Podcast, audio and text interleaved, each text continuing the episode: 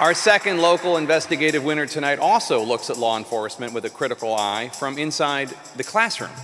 Reporter Bigad Shaban spent nearly two years sifting through data to show how certain school districts misuse police to discipline students, some as young as six years old, leaving some with criminal records for what could be seen as mere childish behavior. Please welcome Bigad Shaban. That's got to be fun to hear CNN's Jake Tapper call your name to come up and receive a DuPont Silver Baton. That was recorded back in January at the DuPont ceremony at Columbia University's Low Library. Hello, and welcome to On Assignment, the podcast that brings you conversations with award winning journalists here at Columbia Journalism School. I'm Abby Wright. I run the prizes department here, and I'm joined by my co host and colleague, Lisa Cohen, who runs the DuPont Awards, among many other things. Hello, Lisa. Hi, Abby, and hello to our audience. So, summer is drawing to a close, and our new class of journalism students are flooding the halls. So, we thought we would end our On Assignment podcast summer series with a back to school episode. We're spotlighting 2018 winner Bigad Shaban and NBC Bay Area's reporting about police officers who are assigned to safeguard schools and how sometimes that goes awry. That's right. The winners of the DuPont Columbia Award for Outstanding Audio and Video Reporting, Bigad and his team took a deep dive through the data to show that schools in the Bay Area were calling police on a disproportionate number of minority students and students with disabilities. The series led to reform efforts not just in the Bay Area, but nationwide. So we thought we'd welcome Bigad into our school to talk about his work and his award winning techniques to get to the bottom of these important issues. Here now is an edited conversation we had recently with NBC Bay Area's Bigad Shaban.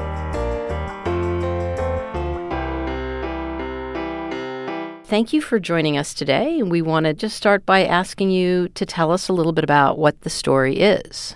It's essentially a story about how school districts, not just here in the Bay Area, but really around the country, are misusing law enforcement to discipline students, which ultimately has and continues to lead to kids getting disciplinary records, essentially even arrest records, before they even hit puberty.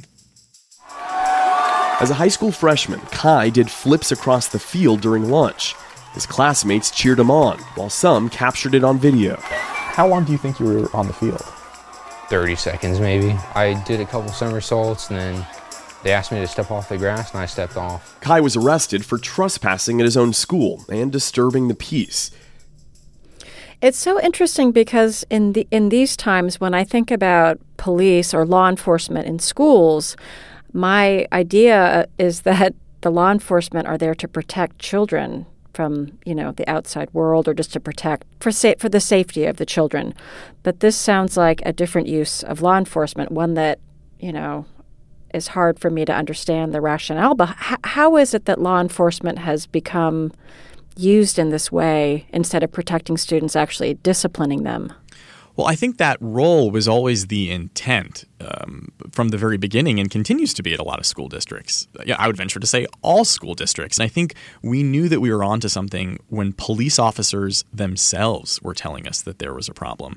And I think it, it sort of became this slippery slope. I can tell you, for example, in California, what we saw is that at a time of, of huge budget cuts um, when it came to education, counselors were really the first wave of educators to go. And so, in the wake of some obviously awful and unfortunate school shootings, no one wanted to say, let's minimize or reduce or even get rid of uh, the number of police officers at school campuses because of that that notion that you raised that we want to make sure that our kids, our, our educators, our teachers, our staff, everyone's safe.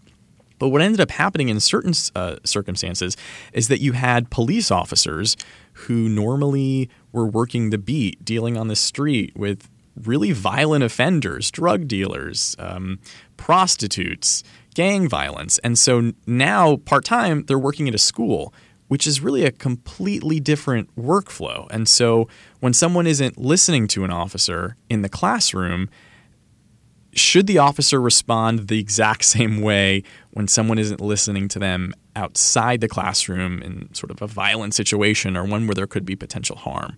You know, okay, so a kid did scribble on a sidewalk, is that technically vandalism? Sure, I guess you could argue by the letter of the law it is, but is the best way to handle it really for the officer to arrest that kid? And by the way, the kid is 13 years old. And so it really sort of raised some really deep questions about what is the best way to handle and deal with misbehavior within a school district that doesn't sort of criminalize kids for what some describe are just kids being kids. And when you say counselor, you mean guidance counselor, right? Exactly, yeah. And the other aspect in your series, which was so great, is that you covered it from all points of view, including law enforcement who f- find themselves in these situations without the proper training, right? Our reporting also revealed that while the Department of Justice recommends 40 hours of additional training for school based officers, San Jose PD only provided a half hour. How much can you really learn in 30 minutes?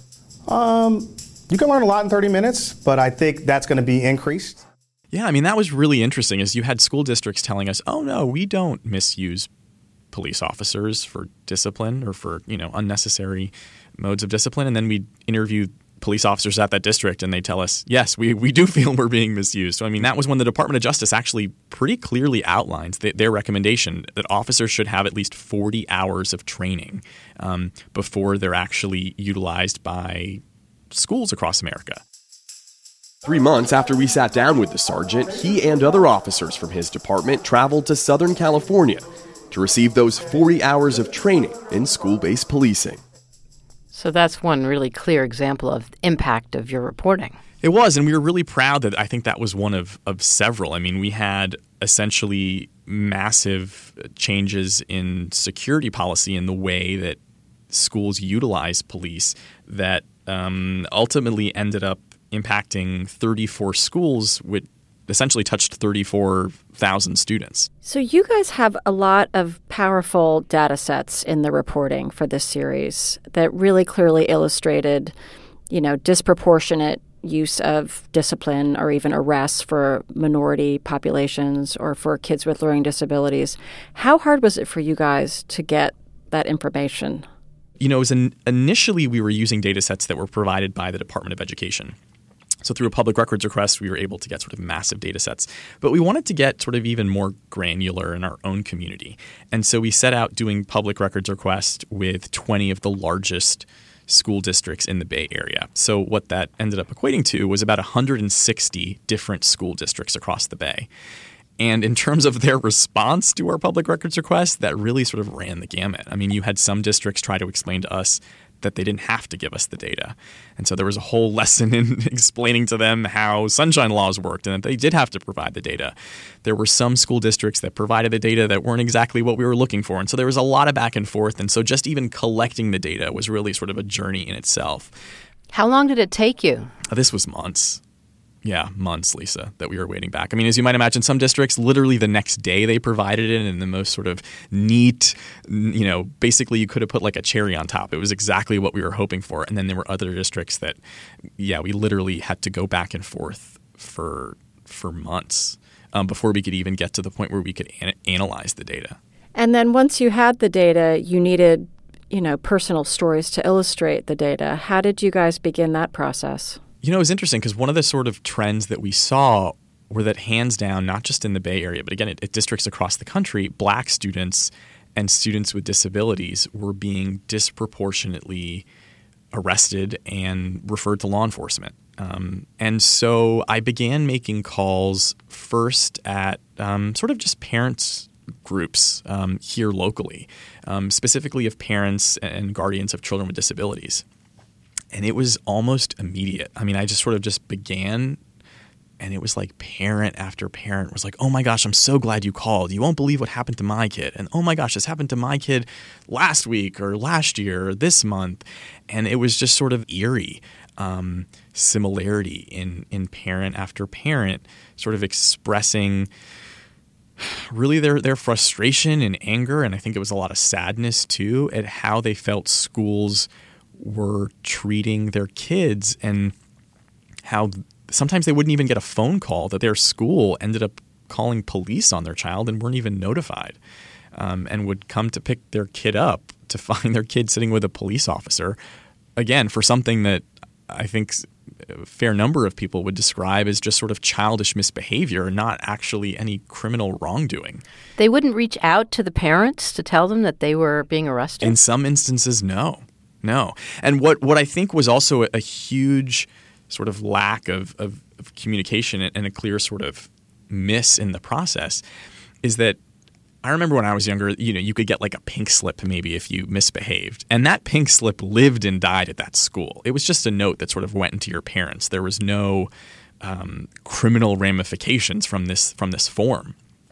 But with school officers actively patrolling at school districts, this isn't simply a referral anymore. They're, the child is actually being arrested, even though they may not be put in handcuffs. As far as the criminal justice system sees it, that child who just got this form that the mom may you know might just think okay you obviously acted up today i'll just there's nothing to sign for that parent at all it's just actually a notification that your child was arrested and so there's this whole process that then follows you having to meet with a probation officer going to the district attorney's office um, and what we found is that particularly in the bay area in one community actually about 70% of these quote unquote arrests that were being referred to the district attorney were, were being thrown out.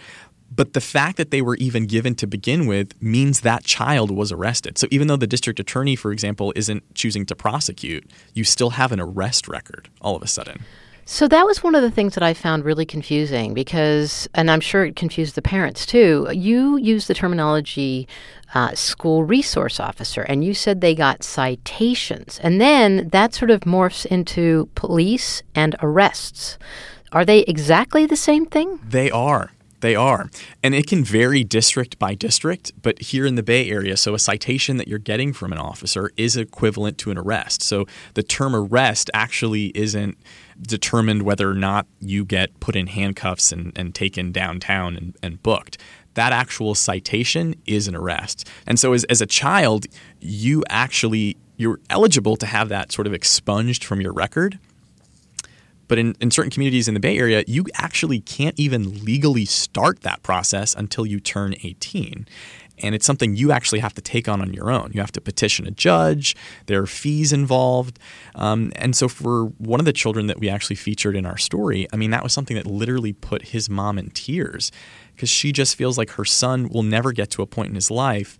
Um, he has autism, and, and she was just fearful if anything should ever happen to me or my husband. I just don't know how he'd ever go through the process of, of of knowing even how to navigate this system, of trying to get rid of, of, of this arrest record. It's a real undue burden. Um, so, you all interviewed several children in the series as well, really powerful interviews.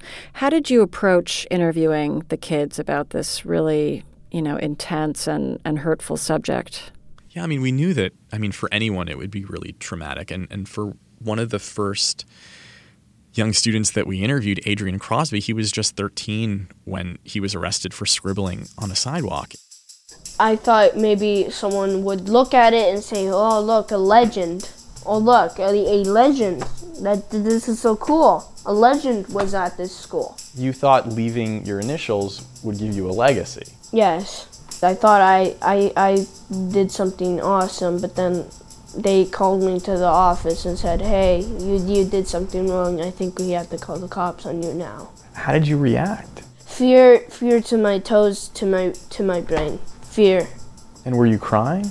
I was I was bawling. They said if you won't if you won't sign the citation, we're bringing handcuffs in. And I first was able to chat with his mom, and I asked her if she thought that he might be willing to speak with us. And he obviously was really really shy. And when we ended up coming that next time, I just wanted to meet him in person. No cameras or anything. We just wanted to make sure he was comfortable and sort of hear his story. And Adrian refused to come out of his room. He didn't want to talk to us. He didn't want to see us. Uh, I think for a while he, he was screaming. And so, of course, I told his mom the last thing we want to do is make him feel uncomfortable or unhappy. And so, at a certain point, Adrian came and he talked to me through his door, but he didn't want to open his door. And so I think we maybe talked for like, it was probably maybe like an hour or so that we just kind of talked through his door. And um, I said goodbye and I thought, you know, I asked him if it'd be okay if maybe I came back another day. And he said, sure. And so then I came a second time, and Adrian and I chatted. And for a little bit, he wanted only if he could talk to me. I think he wanted to sit in his closet. And so we talked a little bit through there. And then we sort of built it up to where I could eventually come back with my photographer. And initially, Adrian didn't want to face the camera, which obviously became a sort of logistical problem for us to deal with, uh, you know, especially being television. Um, you know, and ultimately, after talking with Adrian, we got to the point where he felt comfortable enough with us to kind of sit down and, and share his story. But again, for anyone, I mean, eh, you know, his mom says that he still clearly has like a physical reaction whenever he sees a police officer. I mean, this is something that still touches him years years later. He was so eloquent. He spoke so eloquently about what happened to him and his confusion and and pain about it.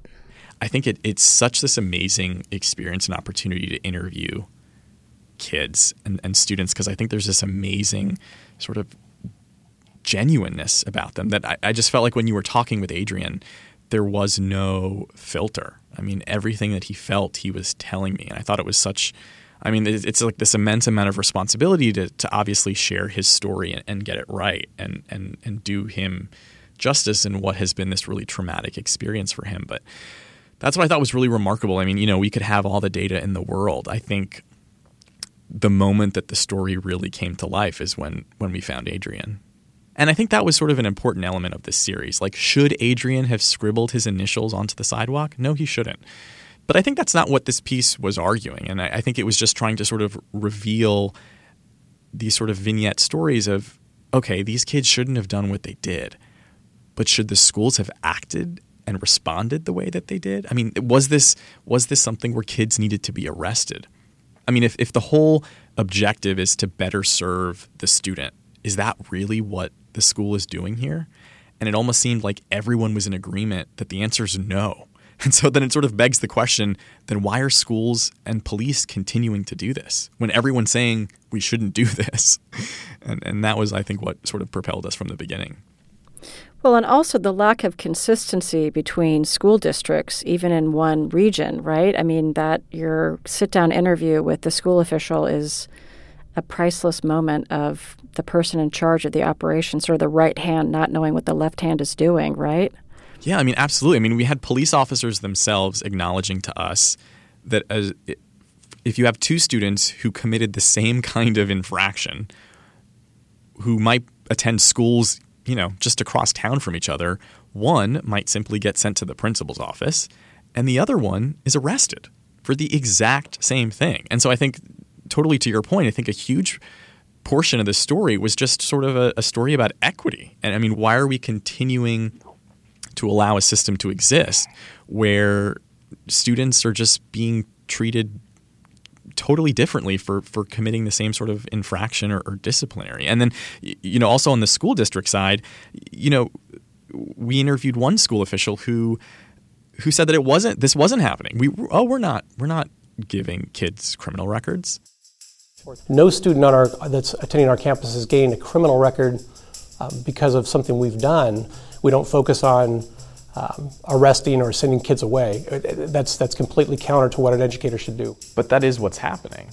That is not happening in my school district. But in a single school year, 283 kids in your district were referred to police. Okay. So it is happening. I, kids are cited on our campuses sometimes, yes. And do you know that this can give them a criminal record? I know what happens when I issue my own consequences. I don't know what happens when police issue their consequences. So you have no idea that these kids are getting criminal records? I wouldn't know that one way or the other. But don't you head discipline for the district? And I take care of discipline for the district. If consequences go beyond that into the, into the legal realm, that's not our purview, that's not our business. How do you get someone like that school official to sit down for an interview? He obviously didn't look very good at the end of it you really held him accountable. Yeah, I'd say that I'd say much of my job now is finding that that perfect interview that I think sort of embodies the, the disconnect or problem or social ill or you know system breakdown. And so in each piece that we do, that's sort of the topmost understanding is that our piece is going to reveal some kind of, of wrongdoing or breakdown in the system, And so in this particular scenario, you know, as we are with all interviews, I mean, we were very upfront what we had and what we wanted to talk to them about.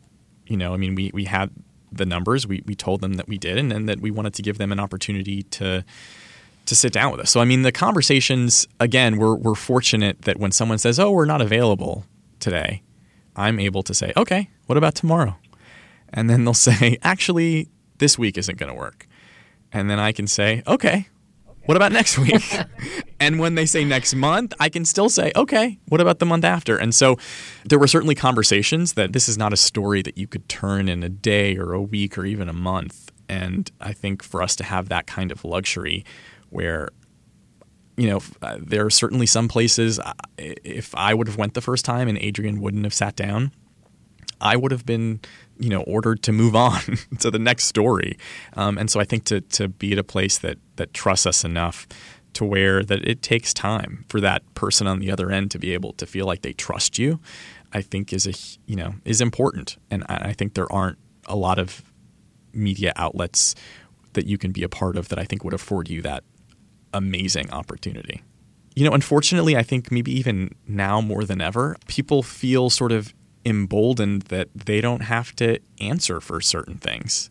And I think as a public official, I mean, taxpayers are paying his or her salary. And so I think, you know, we feel really strongly that they should have to answer for things that they're doing on the public's behalf. And, you know, for us, us sort of rolling on people when they may not expect us and sort of sticking a mic in their face and hoping that they answer. There might be some people who, you know, might argue that that makes great television and let's do that first. And for us, that is absolutely the last resort. I would much rather have an actual conversation with someone because I the I'm I don't want the distraction to be me panting as I'm trying to keep up with them as we're running down the sidewalk. I mean, I think this is a this is an important issue, and so let's have a conversation like like adults. And I think some of those most powerful moments aren't from the you know running after someone. It's it's we're both sitting here and we're both I'm calmly asking you a question, and so why can't you answer it? So, one of the other important points that you made in the piece was that it also disproportionately affects minorities. And what did you learn about that? Yeah, I mean, the, the, the question ultimately, I think, became, you know, why are certain kids being treated differently than than other kids? So nationally, we found that black students are about three times more likely to be arrested at school than white students. And then in California, what that meant, that means that a black student with a disability is 16 times more likely to be arrested at school than a white student without a disability. And so I think that became a huge part of it too, is that it's not as if districts are unaware of of the sort of racial bias that's going on. I, I think the sort of the larger component is okay, so what are you doing about it? What was the viewer reaction to the piece in the community? In terms of the viewer feedback, I mean, it was pretty immediate. I think there was sort of public outrage, certainly about Adrian's story. That was sort of one part of the, the type of feedback that we received. But I think the other part was from parents of children with disabilities and, and children with, without who had similar stories. And that actually helped sort of inform future stories um, that, that we were able to sort of put together to continue to sort of tell this montage of, of pieces that sort of ultimately combined in, into what became of this series. And did you ever hear about? Did Adrian have any kind of response? Did he watch it? Yeah, no. Adrian really, really enjoyed it. Actually, um, so Adrian is now 18, and his mom, um, she was actually giving me an update how he's about to start the process to uh, petition a judge to have the arrest record removed. So, yeah, it's crazy to think how you know, even five years after it first happened. I mean, he's sort of still dealing with it. So, Bigad, tell us a little bit about how you got into television news. So, I'm really curious. Oh, I think my wife would say nosy. I've always loved um, writing. Both my parents are educators. And so, for a really long time, I, I, I thought I would be a teacher.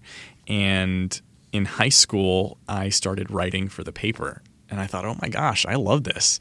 And so I, I knew that journalism was going to be in, in my path. And so I was a broadcast journalism and political science uh, double major at University of Florida. And it was actually my freshman year. I got an internship with the Today Show in New York. And I just thought that was just a really sort of eye opening experience about how news worked and just so many different amazing roles of what the editors do and the photographers and the producers and the reporters and the field producers. So, Bigad, you you've spoken about your parents a couple of times, and your mom was with you when you came to Columbia in January to get your DuPont Award. That was great to have her in the audience, right? Oh my gosh, it absolutely was. I think if you asked her, though, I came with her when she got her accolades. Before I turn the podium over to Gayle King, where's, where's uh, Bigad Shaban's uh, mom? Where is she? Jake Tapper was uh, very kind, and I had mentioned my mom in my speech. And um, it was very thoughtful of him after I spoke. He asked my mom to stand. Will you, will you stand up so we all can, all can applaud? And uh, just get just huge applause from the audience, which it was really it brought special. the house down. Oh, it totally Your did. mom brought the house down. She yeah. was she was the star of the show. and well deserved too. Yeah, absolutely. So yeah, she was on cloud nine. It was really um, yeah, it was a really special night for her and for me. I mean, to be recognized with by so alongside so many just um, fantastic journalists. I think especially at, at a time now where you know, I think part of the talk about journalism, I mean, you I feel like you can't talk about news anymore without hearing a reference to fake news, and and I, I feel what that has become is just you know such an easy moniker to, to just um, easily dismiss honest, remarkable reporting. Um, it, it's it's so it was so beautiful to stand alongside some real powerhouses who are are just shining a light where there's still so much darkness. And I think the kind of work that's going on right now, I mean, you will surely read about in, in, the history books not not far from now about just bringing real exposure and, and truth. Um, you know, at a time when when it really when communities really need it. You know, another thing that communities really need is strong local reporting um, which is something that we honor every year at the DuPonts.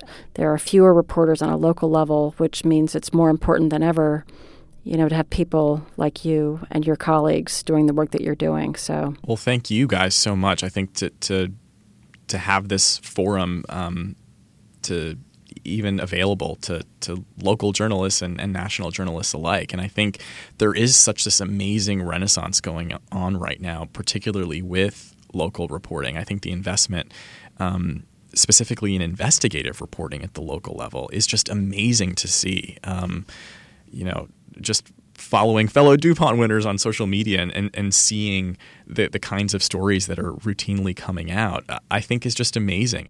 Well, keep up the good work, Bigad. We'll be watching. Well, I so appreciate it. And thank you for joining us. It's terrific to talk to you.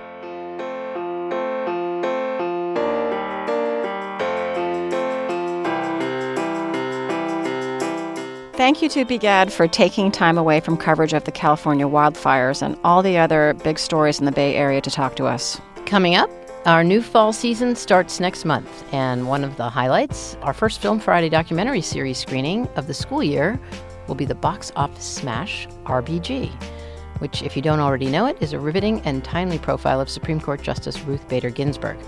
We'll record the Film Fridays conversation, as we do, with filmmakers Betsy West and Julie Cohen, plus executive producer CNN's Amy Entelis. They are three women of the almost all women team, if not all women team, who are the brains behind RBG. All three of them are also affiliated with the journalism school. They're alums or they teach here, so that's another great thing about it.